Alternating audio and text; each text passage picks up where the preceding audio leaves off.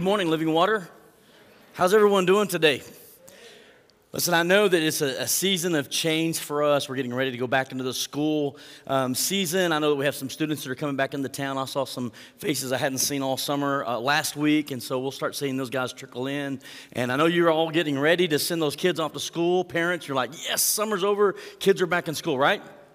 No. Kids are saying, hey, great, no more summer. No, they're not saying that either. But the reality is, it is, a, a, it is real for us today. We're all going through some little bit of a change, but it's always a good time. And I used to think whenever the kids were little that I couldn't wait till school was out so we could have the summer fun and things would slow down a little bit. The reality is, it just got a different kind of busy. Um, and then we get through the summertime, we're thinking, I just can't wait till we get some normalcy back in our life, get the kids back into school, into routine. And how many know it's just another different chapter of busy even now? So everybody's busy, and so I want to thank you for just taking an opportunity to come to church on the weekend to worship together. And, and I'll be honest with you, sometimes it's hard to do just that. Uh, it's very important for us to gather for worship, for praise, but it's not always easy to get here. Sometimes it is a sacrifice of praise, right? So, whatever reason they're here, if you're here because you want to, or you're here because your husband or wife dragged you here, or you're out of obligation, I'm glad you're here today. Um, and I'm glad you came uh, with the intention, hopefully, of hearing from God's word. And so, with that, I would ask, as David did, open to Luke chapter 6. Luke chapter 6, and we're finishing up the series uh, that we started through the summer called The Moral of the Story. We've been looking at some of the real famous or most popular parables of Jesus. Jesus had a way of telling stories. He was a great storyteller, and the stories that he told had a huge impact. They were earthly stories with a heavenly meaning where he revealed some of the secrets of the kingdom of God. Um, and so today's parable is the first one recorded in the Gospels, um, but it is, I feel like, one of the most significant parables. That's why I chose to save it till the very last. The parable of the wise and the foolish builders. Maybe your pericope in your Bible says building on a solid foundation. Uh, but this is a very impactful um, parable, a very important one that I look at. And every time I read it, it's kind of one of those that makes me just stop and evaluate life and go, God, how am I doing with this? Um, and so, with that, I would start with the parable of the wise and the foolish builders. But before we go into that story, I want to show you two pictures. Jesus was a great storyteller, and I think if he had had an iPhone with him when he was teaching, he might have pulled up some pictures just for effect. But the first one is a picture of a sandcastle on a beach. Now, I love, there's two places on the globe that I love to go to regularly. One of them's the mountains. I love going to the mountains, the cool mountain air, but I also love going to the beach. I just love the sound of the waves crashing against the shore. You can just smell the fresh water, the seagulls making their noise, the dolphins, you know, off out in the distance. I love it. And I can appreciate the talent, the patience, and the ability that somebody might take and have to be able to build something quite that extravagant. That's pretty cool, isn't it? A sandcastle. While it might look beautiful, I know the reality is I would never do that. And the reason I, I wouldn't do that is because I have ADHD and I couldn't stay focused that long to do something that cool. But the, the other reason I wouldn't do that is because I would be really ticked off as soon as it's finished if it got destroyed. Because I like to look at what I've done and accomplished and be able to take it in. And I know that the first time it rains, that's gone, right? It don't have to be a big rain. That's going to be gone. Or if the tide rises, and it, the tide rises, right? It's going to come in. It's going to completely destroy that sandcastle. So I know I'm probably never going to build one like that. The other picture is a pretty impressive one as well. This is from 2018. This is Mexico Beach, Florida. And this house was built by a lawyer and his uncle who live in Tennessee.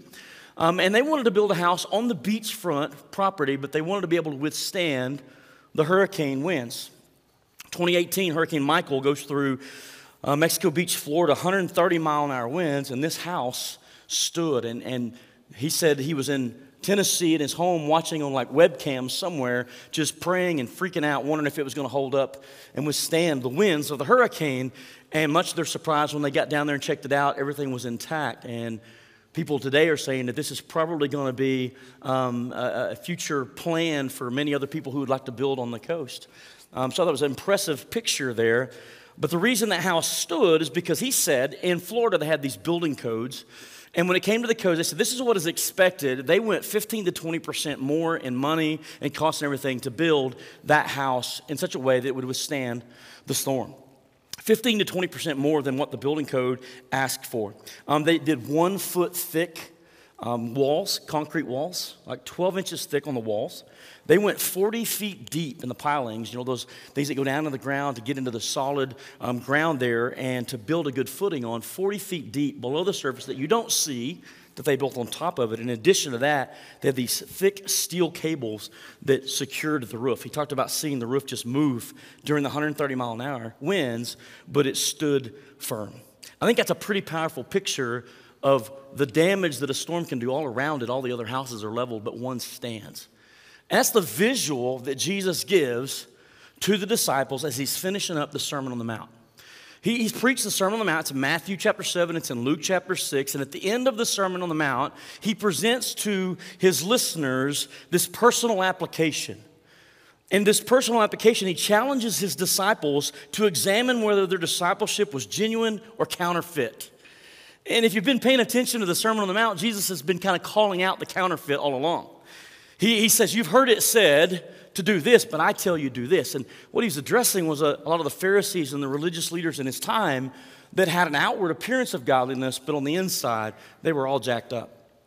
So you have this beautiful picture of hypocrisy and what looks like genuine discipleship, and Jesus is presenting this challenge to them at the end of the Sermon on the Mount, and it's really about true and false disciples, those who obey, those who do not. So let's read that passage. Luke chapter 6, verse 46, it says, Why do you keep calling me Lord, Lord, when you don't do what I say? I will show you what it's like when someone comes to me, listens to my teaching, and then follows it. It is like a person building a house who digs deep and lays the foundation on solid rock. When the floodwaters rise and break against the house, it stands firm because it is well built. But anyone who hears uh, um, and doesn't obey is like a person who builds a house right on the ground without a foundation. When the floods sweep down against the house, it will collapse into a heap of ruins. Father, we thank you for your word. And Lord, I know by human nature we are inclined to close our ears, to not listen. Uh, but I pray right now that you would open our eyes, open our ears, that we'd behold the truth from your word. Would you speak to us today I mean, in a way that only you can? Father, I humble myself before you as just a speaker. Lord, use me today to um, present your truth, and I humbly ask it in Jesus' name. Amen. So, as I said, Jesus is telling this parable, the first parable recorded in the Gospels, but a very, very powerful parable.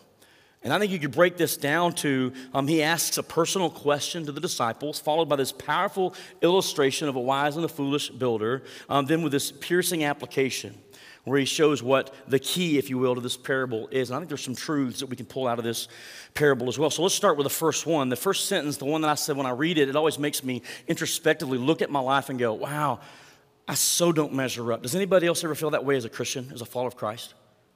Here's the question Jesus is asking to his listeners a personal question. So, why do you keep calling me Lord, Lord when you don't do what I say?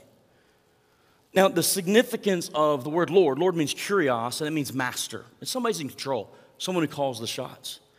But in Hebrew language, when you use the name twice, and it's throughout Scripture Moses, Moses, Saul, Saul, whenever you see the word repeated twice, it's a Hebrew term, if you will, of intimacy. It's somebody that knows somebody. Like, hey, we're not just acquaintances, but I know you. And it's someone that's saying, hey, Lord, Lord, like, you, we're tight, right, Jesus?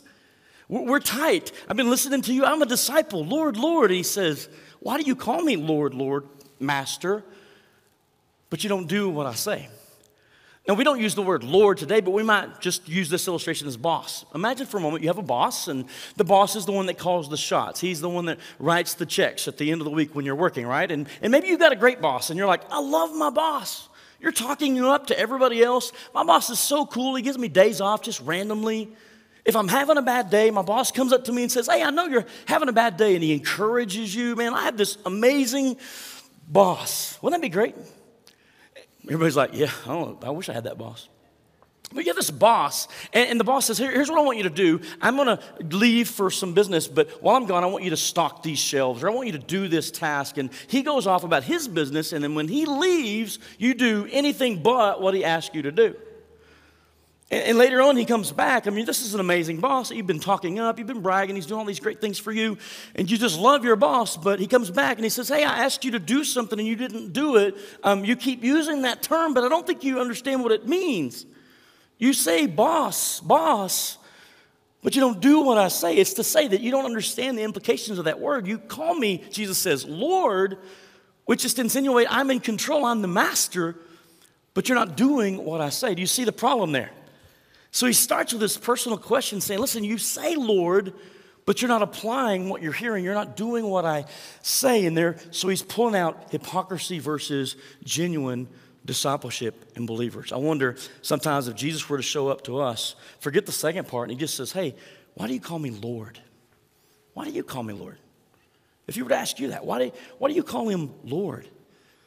And I can think of a hundred reasons why he's, his ways are not my ways, right? He's omniscient. He knows all things. I don't know all things. And so he's the one that's in control. I trust him, right? What if he's ashamed? Why do you call me Lord, Lord, but you don't do what I say? Now that is a convicting question, isn't it? As I was preparing this, I was just conflicted. I'm like, man, I'm the least worthy person to stand on the stage and talk about anything from the Bible because I know me better than anybody knows me except God and maybe my wife. But the reality is, is we all fall short, don't we? Has anybody in the room got it perfectly figured out? I don't. And so he begins with this personal question Why do you call me Lord, Lord, but you don't do what I say? Now, in Matthew's account of this story, right before he gets into this parable of the wise and foolish builders, he says this Not everyone who calls out to me, Lord, Lord, will enter the kingdom of heaven. Only those who actually do the will of my Father in heaven will enter. On judgment day, many will say to me, Lord, Lord, we prophesied in your name and cast out demons in your name and performed many miracles in your name. But I will reply, I never knew you. Get away from me, you who break God's laws. And then he goes into that same parable of the wise and the foolish builders. So he begins with this personal question Why do you call me Lord, but you don't do what I say? And then he goes into this very powerful illustration. And I think there's three truths that we can get from this illustration. He first starts with this image of two builders wise and foolish builders, one who builds his house on the rock, one who builds his house on the sand. In fact, I've been doing weddings for 20 years, and every wedding ceremony I use this parable because I think it's so powerful.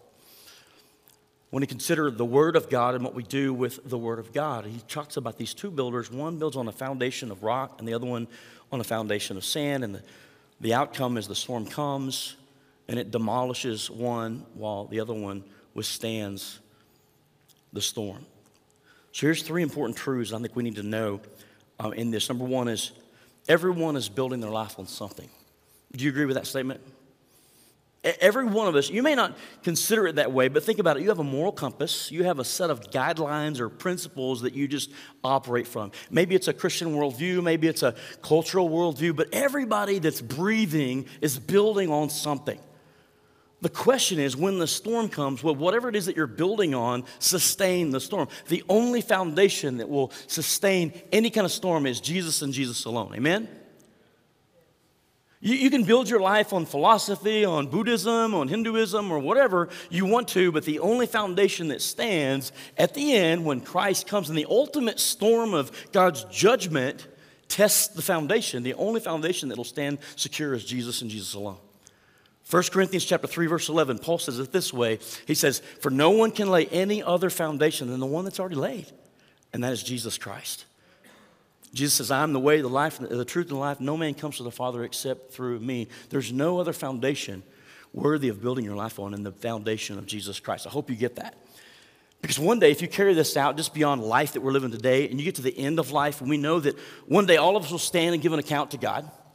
And that's a very sobering thought to think about. One day we stand before the one who made us, who created us. and We stand before him to give an account and he says something like, Why should I let you into my heaven? You know, or whatever he's going to say, but we, we're accountable to him in the end. And if you consider that, and when he casts his judgment on all humanity, those who've placed their faith in the gospel of Jesus Christ, is like the wise man that built his house on a solid foundation of stone, and they will stand underneath the storm of his judgment. That's why you hear us say all the time the most important decision we can make in this life is what do we do with the gospel of Jesus Christ?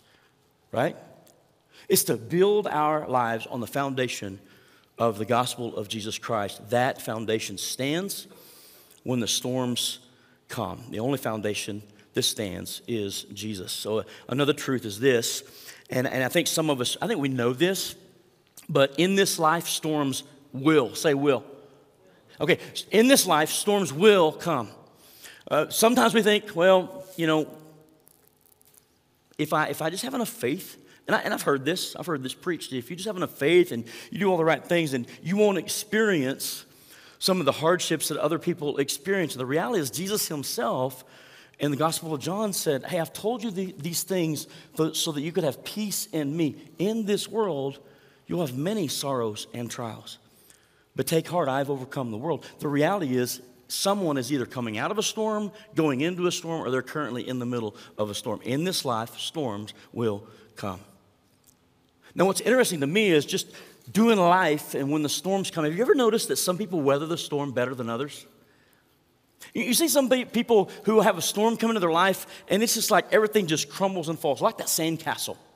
It's like everything's just crumbling down around them. They're like, their life is in shambles and they're freaking out. And then on the, on the other side of that, you see someone whose life uh, is built on the foundation of God's word and maybe standing on the promises or they're anchored in the promises of God and His word. And they just seem to weather the storm better than others. Have you seen that before?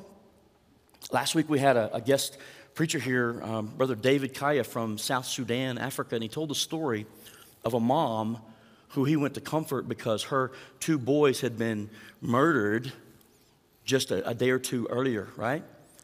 And he went to comfort her and he says, I'm crying. She's not crying. She just says, Pastor David, I'm tired. But she says, You have prepared me for this very event because you've taught me the word. There, there's some truth in God's word having the power to sustain us in the storms of life. Would you agree with that statement?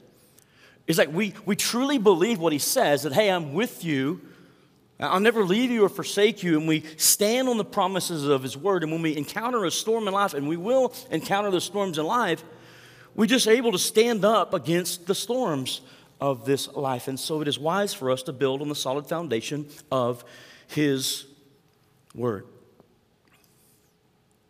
A third truth that I would say is the only secure and stable foundation is God's Word. Um, you know, when I'm doing a a wedding, I talk about building your life on the, building this marriage on the rock. And I talk about the relationship with Christ, but also the foundation of the Word of God. How many know everything we need to know about life as it relates to God and other people is found right here in this book? It's a pretty powerful book, isn't it? Has the ability to change lives. In it, God reveals his love for humanity, our condition with sin, and the remedy for that sin, how we're made right with him, the good news of the gospel of Jesus Christ. And then he goes on to show us what it looks like to live as a disciple of Christ, as a genuine disciple of Christ. I love the Word of God, it's a very powerful, powerful Word. And it's the only secure and stable foundation, I believe, for us to build our life on is the Word of, of God. But here's the problem that I see and I struggle with personally, and probably you do as well, is the application of the Word of God. See, it's not what we know about the Word that matters, but it's what we do with it that matters. You've heard me say before that unapplied truth is like unapplied paint, it doesn't do anybody any good. You know, Sherwin Williams has a, a lot of cool paint colors and selections, paint in buckets, but it doesn't do any good on the house until you take it out and apply it to the house that you're painting, right? And the same thing is true with the Word of God. We can know it. We can go to every Bible study ever invented. And we've got a plethora of ways to get Bible study and information into us now with media and all these different groups that you want to go to. But it doesn't matter what we know, it's what we do with what we know that matters. It's the application of His Word, right? Are, are you with me, church? So, the key to this whole, or the moral of the story, if you will, to this whole parable of the wise and the foolish builders, one builds his house on the solid foundation, one on the sand, is the difference between genuine discipleship and false discipleship, or the, the fakes, the ones that were the hypocrites. And he says it this way the wise one is the one that listened to the teachings and did them. The, the word there's do, that's a, a verb. He says, Those who listen to these teachings of mine and follow them. Those are like the wise person. I noticed this week in the Hebrew study, looking at the original language, Do you know that in all of the Old Testament, there's not a word different um, for the word obey in Scripture? So every time you look at the word obey in our English translation and look at the Hebrew um, word, the original word is Shema. And if you know what Shema is, it's Deuteronomy 6, where it says, Hear, O Israel, the Lord our God, the Lord is one, and you shall love the Lord your God with all your heart, soul, mind, and strength, right? Shema is translated to listen. So it's the very first word of that Deuteronomy 6 passage listen. Shema. But when you look up the word obey in the Old Testament, it also is Shema. So the idea we get is listen with the intent of doing, right? They're together. So he says, Listen, Israel, hear, obey what I'm teaching you today. The Lord God is one. And so he says, Why do you call me Lord? Which implies I'm the master. And if I'm Lord, then you should obey me. That is a genuine disciple, is someone who listens to the words and applies those words. The key to the whole parable is obedience. So the question is, what kind of life are you building or what are you building on? And I would say this submission to Jesus Christ as Lord is a non negotiable element of true salvation. Let me say that again. I think that submission to Jesus Christ as Lord is a non negotiable element of true salvation. When we truly come to Him in faith, we recognize our need for salvation, we trust in the gospel of Jesus Christ and what He does for us.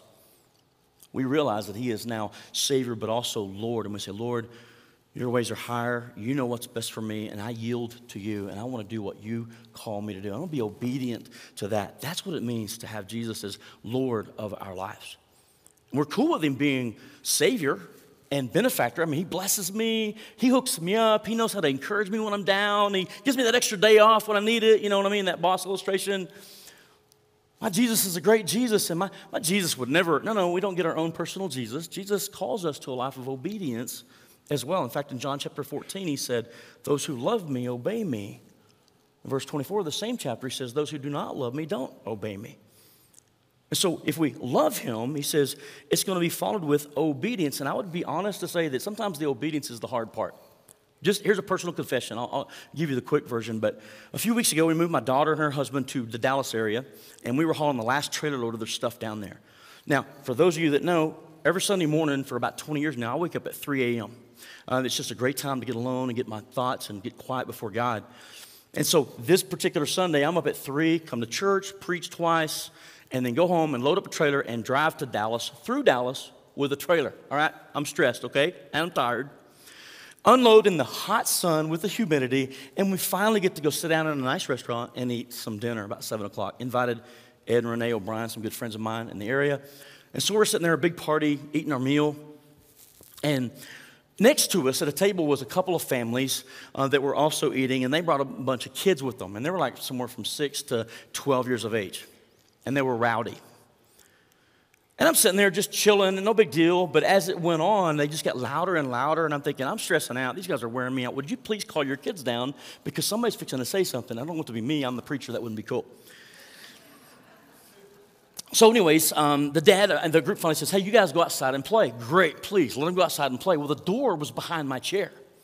So they're in and out, in and out, in and out. And I'm stressing. I'm stressing. It's building. It's building. And, and they're stressed. They're loud and they're just crazy. Anyways, and finally we, we eat our meal, we pay out, and I'm like, I'm ready to go lay down somewhere and die for a couple of days. I'm tired and stressed.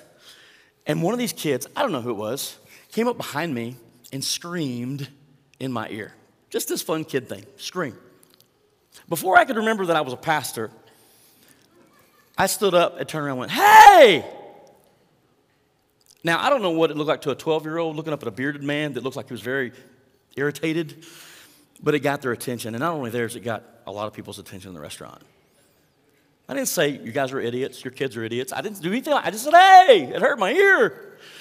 I'm done. I got to go outside. And it bothered me so bad. I was like, you know, God, I kind of missed an opportunity there, and, and, I didn't handle that the right way. I felt so bad about that that I was uh, apologizing to all the guests, right? Hey, man, I'm sorry I didn't handle that right. I'm tired. You make the excuses. I'm tired. Kids were crazy, man. And, and you just, I, I, don't know what happened. But I just said, hey. The reality is, if that happens to me as a pastor, how many of you could be honest today and say, hey, I, same? It's usually in traffic or in line at Walmart with no checkers but they want to check your receipt on the way out because they don't trust you to do it yourself. You know, that stuff. I mean, we can all agree that the obedience is the hard part, right? And I'll be the first to admit that I don't always get that right. And that's where I get convicted at. I'm like, God, I fall so short. I don't deserve to be in the position I'm at or to be up, up on a stage and teaching your word. God, I feel like I'm the most unworthy of all of them. But I'm always comforted and reminded of 1 John 1 9 that says, if we confess our sins, He's faithful and He's just to forgive us of our sins and to cleanse us from unrighteousness. But there's this desire to say, Lord, you're Lord, and I want to do what you call me to do. Amen? Maybe for some of you here today, you're like, hey, this is a new season, a new chapter, an opportunity to begin again. And we go through seasons where we just go through the motions and we're just doing church, or maybe we're opening a Bible or going to a Bible study out of obligation, or we pray because we're told we need to pray, and we're just finding ourselves going through the motions. Maybe this is an opportunity for us just to evaluate that and say, God, I just feel like I'm, I'm doing what I'm doing out of obligation, and I repent of that. I want to, I want you to have my heart, and I want to be able to genuinely say, You're Lord, Lord. And, and by doing that, implies that I'm going to do what you say. And so, Lord, if there's things that I've been doing that I know are not right, uh, the definition of a fool in this parable is someone who knows what to do and doesn't do it.